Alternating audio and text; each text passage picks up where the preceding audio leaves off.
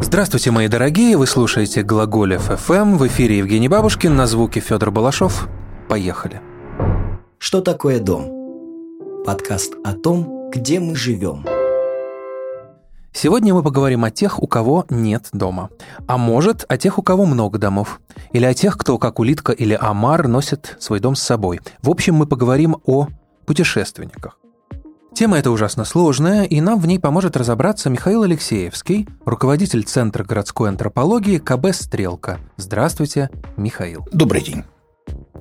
Один мой друг, большой путешественник, правда, путешествовал он в основном э, с печки на лавку, говорил, что он намат, цифровой кочевник. Я часто потом встречал это слово в специальной литературе, в том числе, оно кажется модное.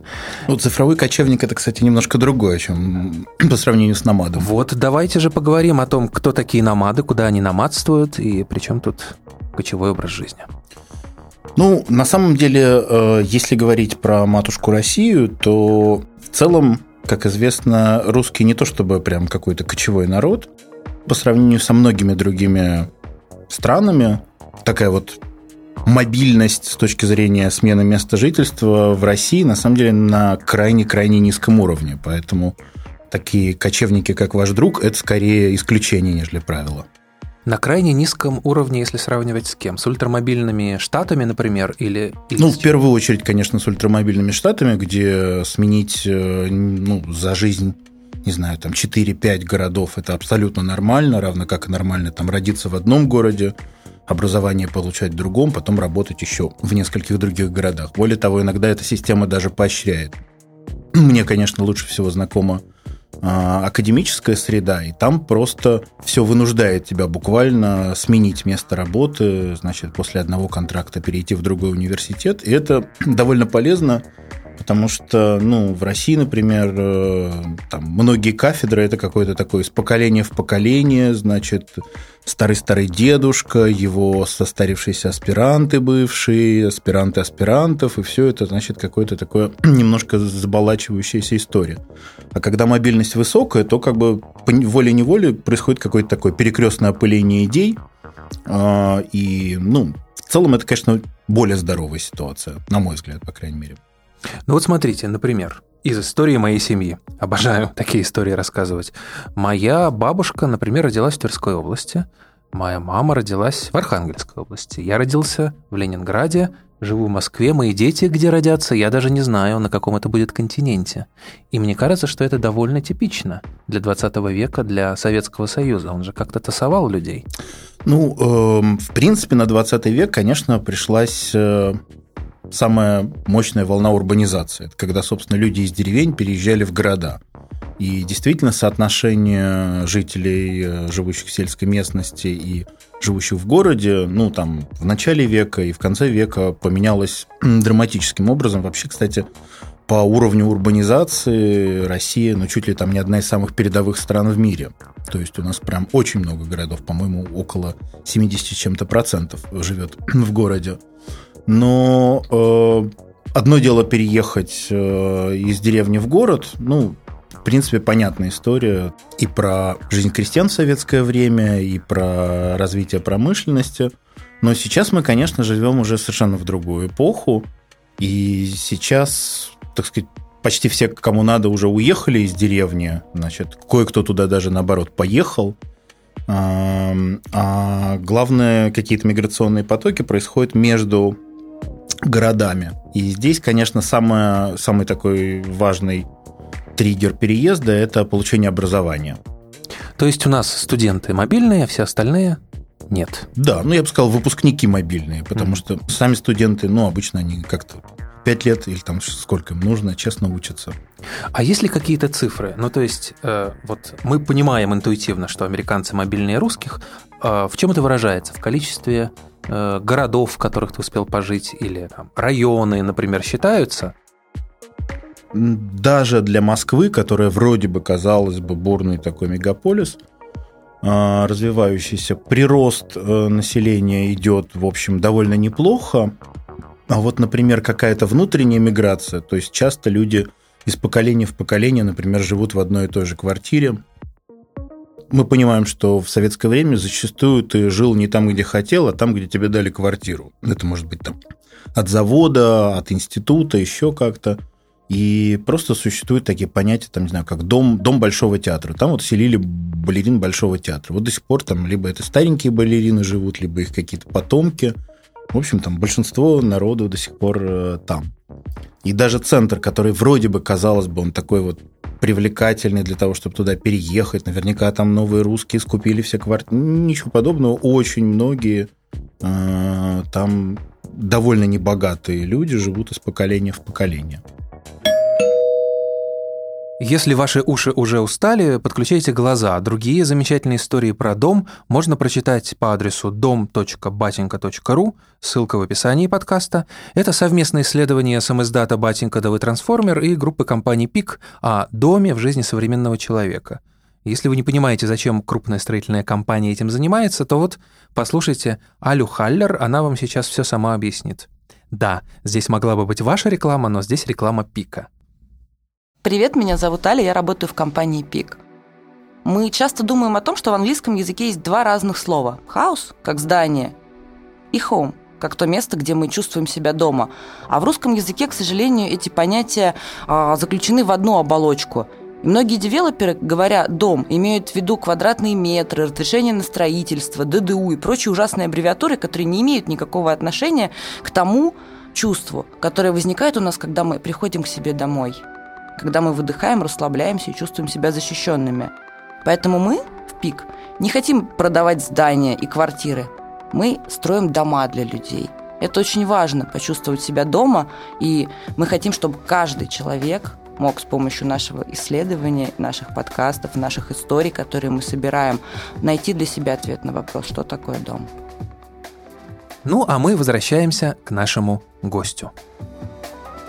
Э, прав ли я, предполагая, что в 90-е, когда вот случились все эти экономические катастрофы или, ну, смотри, чем их считать... Угу. А, ну, тяжелое положение. Вот, там. Выну, вы, вынужденно мобильными стали все в какой-то момент. Ну, нет, нет, на самом деле нет. Э, наоборот, я бы даже сказал, что мобильность резко снизилась в какой-то момент.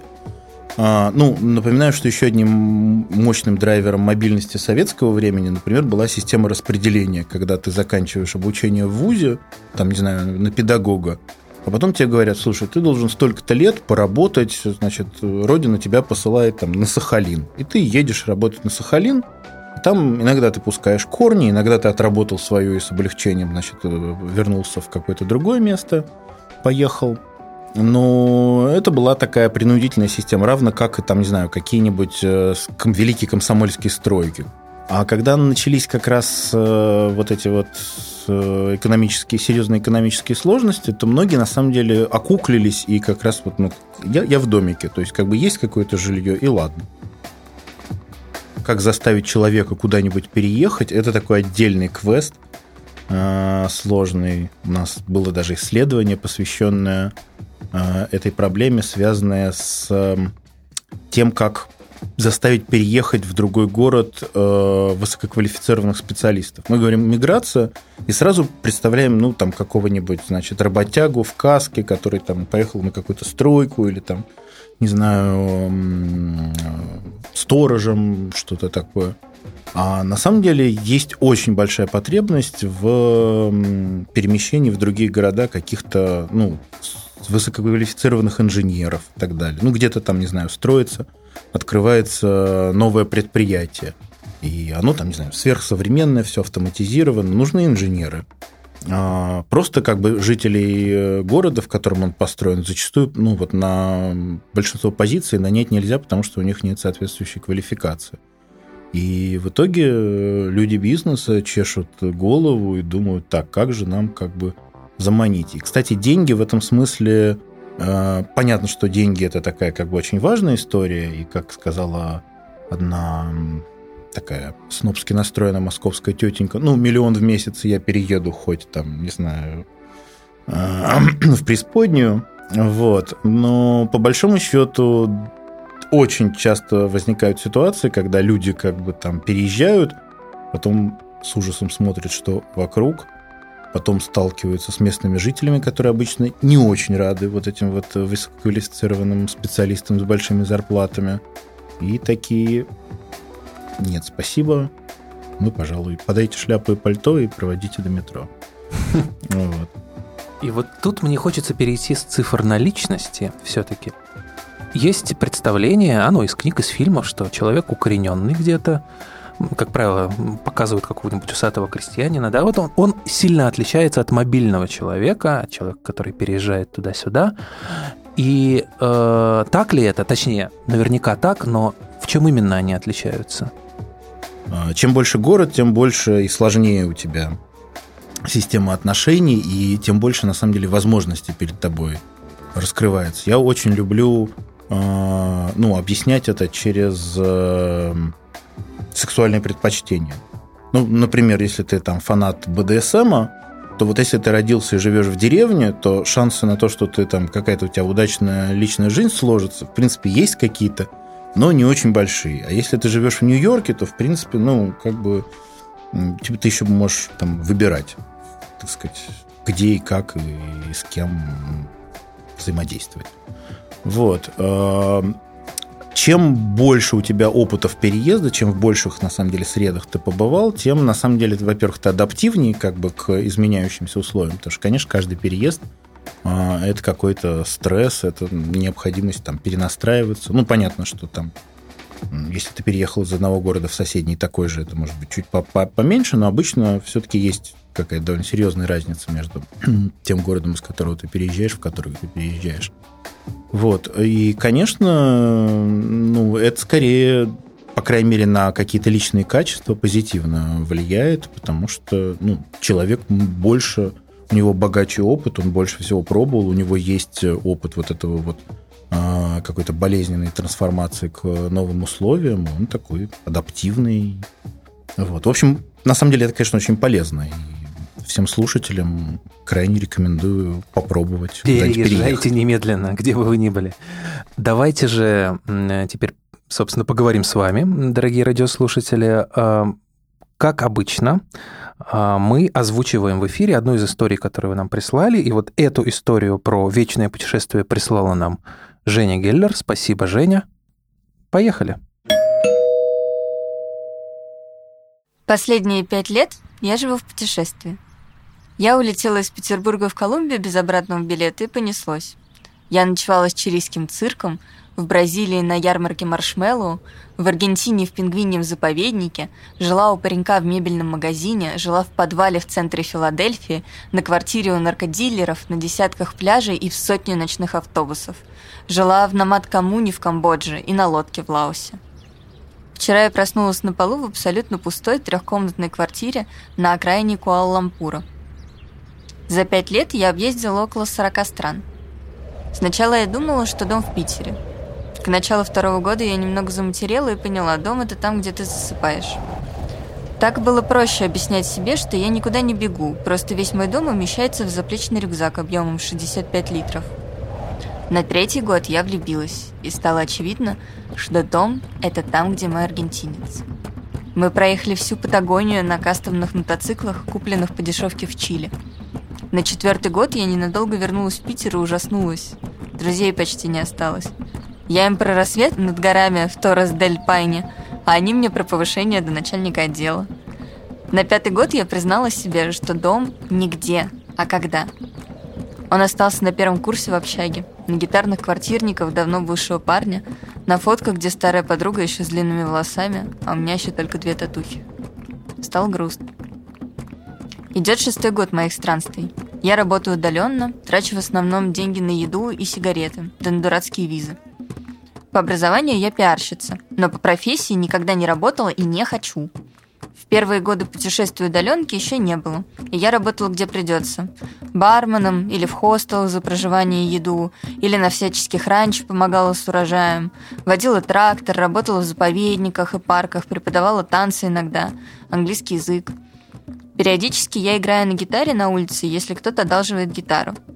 Сейчас я говорю на шести языках, как раз китайский подучиваю, на будущее. Пишу статьи на разные сайты, все удаленно, люблю подработать на форумах, конференциях.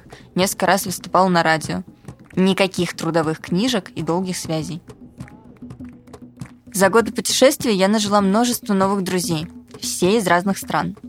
Прошлым летом я прилетела в Россию работать ночами по футболу переводчиком, и ко мне приехало с полсотни друзей латиноамериканцев. Жили у меня, у моих друзей, у моей семьи, на головах друг у друга. Еще по Южной Америке разбросано пару дюжин бывших, к которым тоже можно приехать погостить. С аргентинцем мы много ссорились, но в итоге его потянуло в сторону моего образа жизни, и мы снова начали ездить вместе. Нашли ему удаленку, слетали в Россию, сдружили наши семьи, и теперь по Азии ездим вместе. Но тоже не постоянно, а то так с ума сойти можно. Завтра я, например, на несколько недель лечу одна на Борнео, а он остается в Куала-Лампуре. С появлением его на хвосте мой стиль жизни не поменялся. Разве что в гору можно на больше ночей уйти. Он много еды на спине может утащить. И по ночам не так страшно в большие города въезжать спокойнее. У меня есть план. Закончив с Азией, я собираюсь добраться через Гонконг и Южную Корею на Сахалин, купить там дешевый минивэн и сделать из него дом на колесах. Смастерить кровать, кухоньку на газе, поставить солнечную батарею на крышу. Назову его, пожалуй, Руфус. На праворольном Руфусе я хочу пересечь Россию от края до края, ведь я пока так плохо знаю собственную страну. Я хочу, чтобы в этом году Руфус стал моим домом, и я хоть ненадолго перестала думать о том, что же для меня такое дом. Я так устала от людей, которые спрашивают, а как же дом, а где, а когда домой? Да никогда. Мне 27 лет, и я понятия не имею, когда и где я хочу осесть. Даже если через три года мы вдруг решим завести ребенка, я подожду, чтобы он подрос до полугодика, и поедем по Европе или по Штатам. Там с мелким несложно. Напоминаю, дорогие друзья, вы тоже можете и даже должны рассказать нам о роли дома или отсутствия дома в вашей жизни, если вы жили в необычном месте, если у вас был замечательный сосед, или если вы, как один мой друг, например, выросли в корыте, пишите письма на бабушкинсобакаартель.медиа, почта в описании. Мы обязательно обсудим все в эфире. Ну а теперь, э, Михаил, давайте обсудим эту историю. Единственное, что я испытываю по этому поводу, ну, зависть, такую черную причем. Но от вас я жду ответа научно обоснованного. Любой человек, который чувствует себя немножечко офисным планктоном, в этот момент должен уронить какую-то скупую слезу и, значит, стукнуть кулаком о стол и сказать, черт, что я сделал со своей жизнью. Вот, но если эм, э, говорить как-то так, чуть-чуть отстранившись от этой истории, то, конечно, понятно, что это исключение, нежели правило, и жить в таком ритме, ну и в таком режиме, и, так сказать, с такими приключениями, это, ну, очень-очень немногие к этому по-настоящему готовы.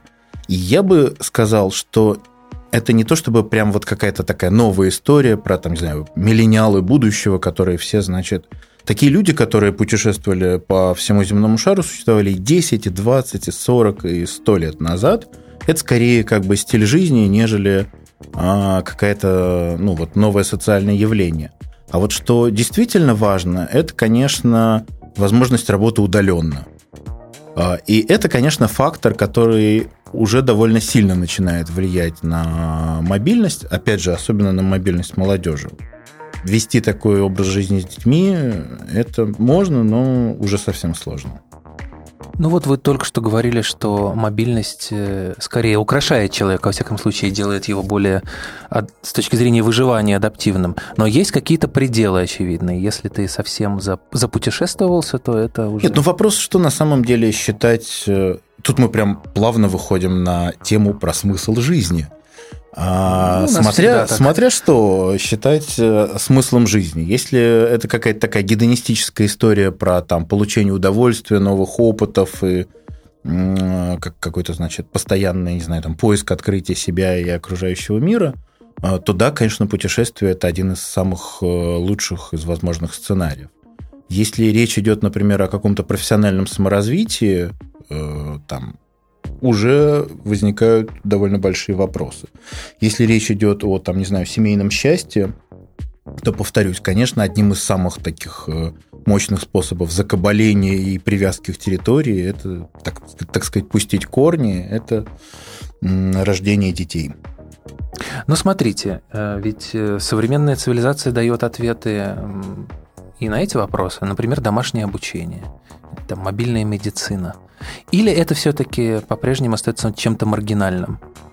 Ну, это неизбежно становится маргинальным, потому что э, ну, то же самое домашнее обучение, ну, почему оно, как бы там, не знаю, очень распространено среди сектантов? Потому что, ну, это какая-то такая попытка оградить э, э, там, своего ребенка от, так сказать, всех сложностей и многообразия окружающего мира. И если вот мы говорим о том, что путешествие – это там отличный опыт, новый, то на самом деле э, домашнее обучение это ну, абсолютно противоположный вектор. Это когда ребенок лишается и общения со сверстниками, и общения с разными учителями. Это важно, потому что как бы, чем больше многообразия и там опыт, тем на самом деле лучше и гармоничнее, скорее всего, он будет развиваться. Ну, при, при, том, при той предпосылке, что учителя хорошие.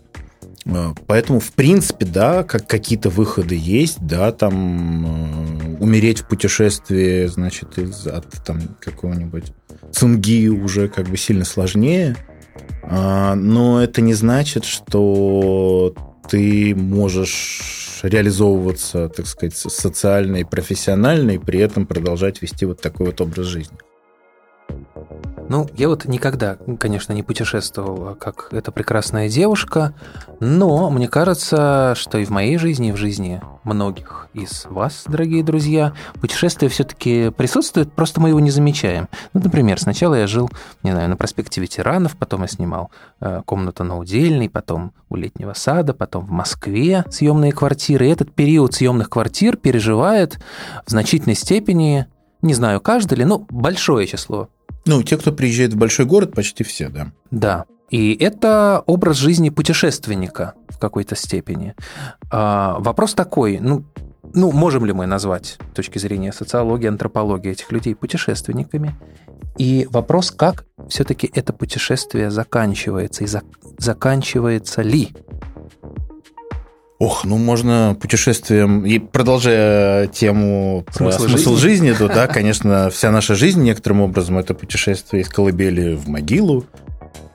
Если речь идет о переезде с квартиры на квартиру, ну, вполне оправданно называть путешествием. Вот те позитивные моменты, которые связаны с путешествием, вот это вот необходимость адаптироваться к новым условиям, как-то все перестроить в своей жизни, выстраивать новые отношения с окружающей реальностью – ну, это вполне как бы работает и при такого рода а, переезде.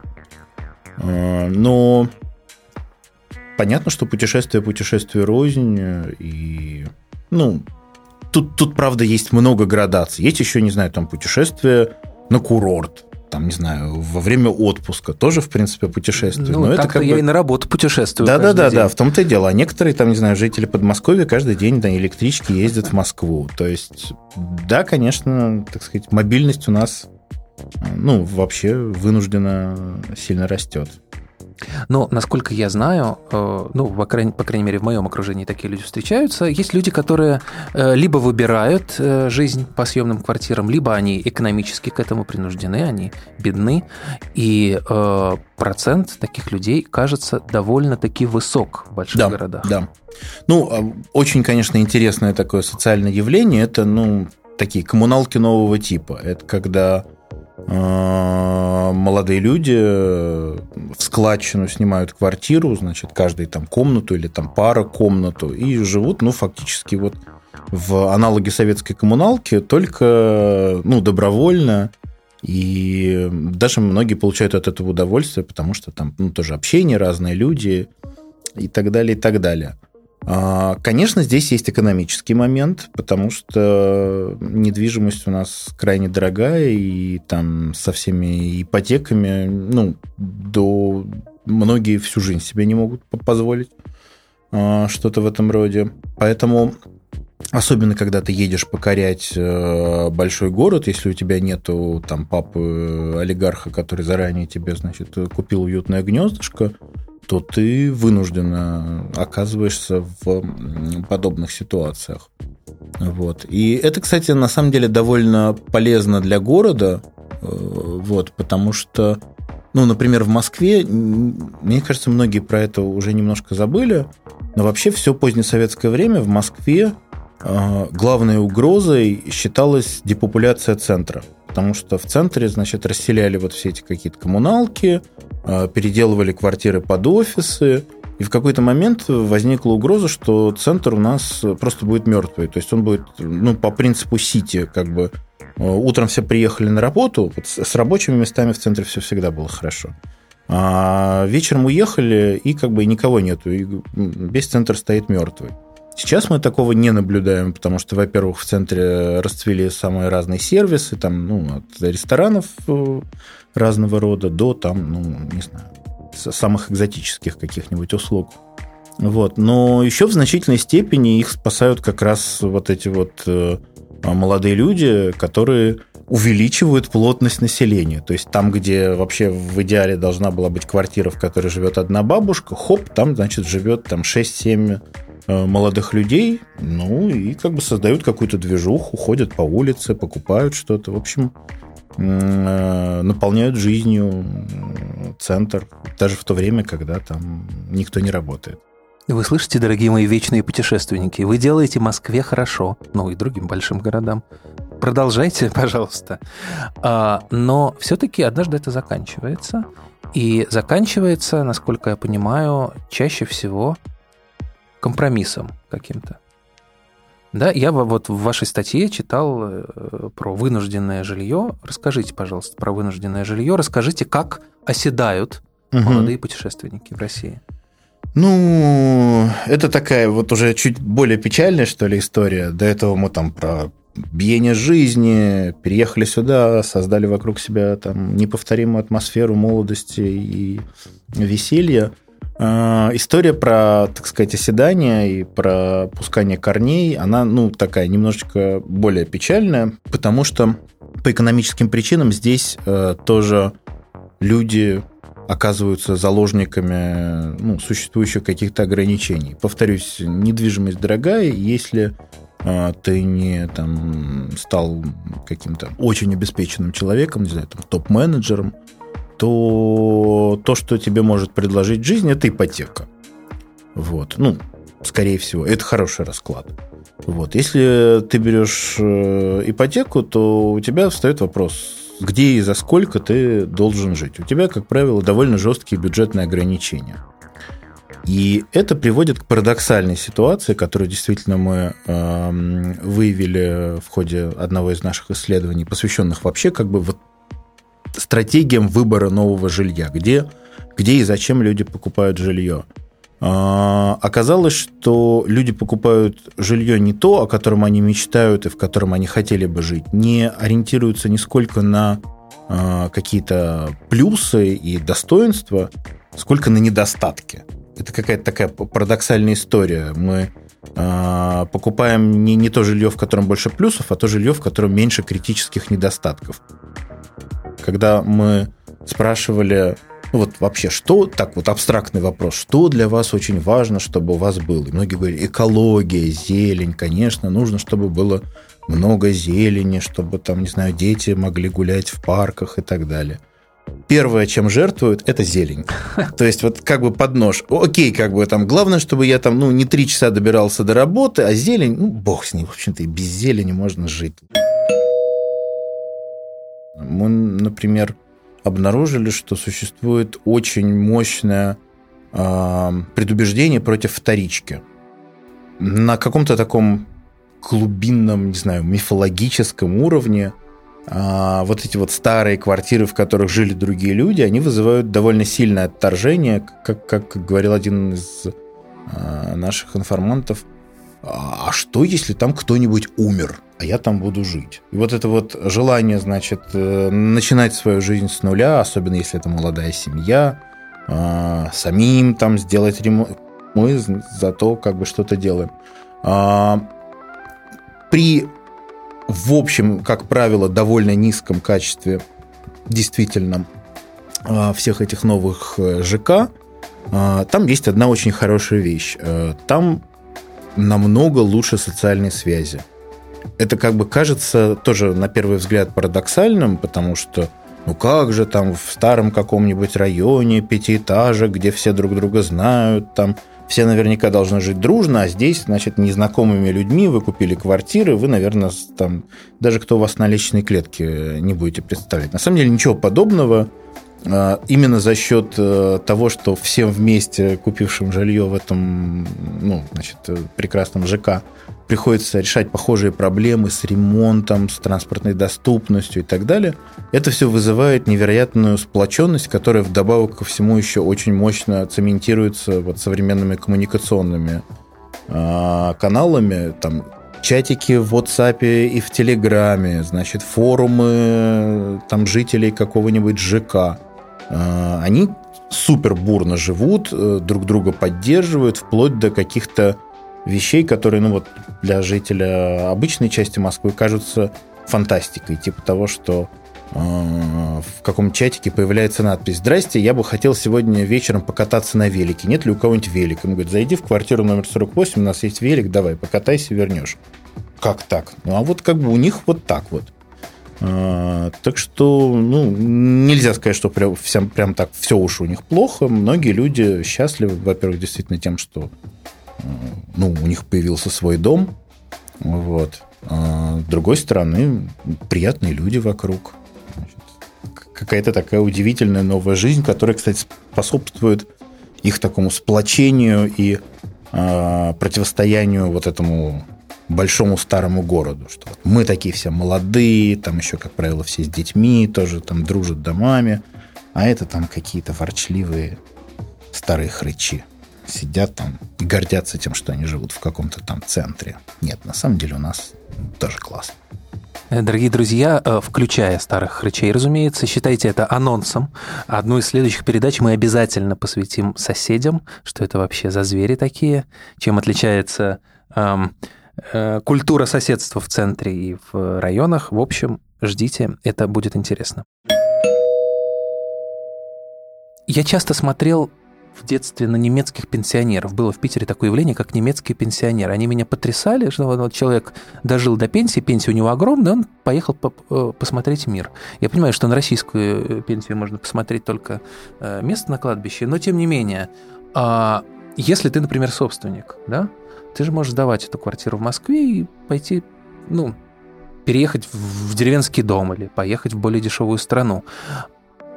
А насколько можно прогнозировать, будет ли такое? Или уже это... есть, уже есть. Э, ну, вообще, э, это такая действительно очень важная тема, к которой мы пришли. Это на самом деле мобильность пенсионеров. И хорошая новость заключается в том, что она тоже резко повышается. Не так, конечно, высоко, как у студентов, но с этим все тоже довольно-таки неплохо. А, есть места, где она просто зашкаливающая. Это в первую очередь севера, Сибирь и Дальний Восток. Это когда люди отпахали, значит, всю свою жизнь э, в этих самых суровых условиях с северными надбавками, получили какие-то, значит, повышенные пенсии, э, накопили в идеале деньги и, значит, э, продают свою квартиру и уезжают, все причем уезжают в одно и то же место, в Краснодарский край. А некоторое время назад была новость о том, что жители Краснодарского края всерьез обсуждали заказать э, медийную антирекламу Краснодарского края, чтобы по всем вообще федеральным каналам рассказывали, как там плохо, вообще невыносимо живется, чтобы вот эти вот пенсионеры перестали к ним толпами валить, потому что, значит, они там тоже задирают те, э, цены на недвижимость, еще там приезжают все вот эти богатые со своими накоплениями северными, а, значит, бедные бедные местные ребята, значит, э, как-то от этого страдают. Это такая история про смену климата, и она невероятно популярна. Мой любимый сюжет на эту тему – это город Байкальск в Иркутской области. Он находится на берегу Байкала. Вот, и э, из-за соседства с Байкалом там очень специфический климат – довольно мягкий. Ну, потому что Байкал действует как такая огромная грелка. Он медленно замерзает, потом, значит, медленно нагревается. Но, в общем, по сравнению с каким-нибудь севером Иркутской области, где там морозы минус 40, минус 50, там, ну, такая довольно комфортная зима. А еще там из-за особых э, климатических вот этих вот условий какие-то невероятные урожаи клубники. И это такая клубничная столица России. Они на всю Сибирь, значит, выращивают эту клубнику. И там совершенно такой нормальный жизненный сценарий. Это когда ты там значит, на севере отпахал, а, потом вышел на пенсию, купил себе значит, домик в Байкальске, а, высадил этой самой клубники, и, ну, даже, по-моему, 7-8 лет назад они за сезон ну, больше 100 тысяч рублей зарабатывали на продаже этой клубники. Ну, то есть хорошая прибавка к пенсии. Вот. Ну, и как бы такой вполне себе сценарий, значит, ты такой клубничный магнат, вот, э, нянчишь внуков, любуешься закатами на Байкале, выращиваешь клубнику. Ну, такая, город, город счастливой старости. Помните, дорогие мои, даже если жизнь пронеслась перед вами как э, многоэтажка за окном маршрутки, у вас всегда есть шанс стать успешным пенсионером, дауншифтером, клубника и домик в Байкальске ждут вас. Спасибо. С вами были Евгений Бабушкин и Михаил Алексеевский, руководитель Центра городской антропологии КБ «Стрелка». Это был подкаст «Что такое дом?» на Глаголев ФМ. Мир вашему дому, где бы он ни был и чем бы он ни был.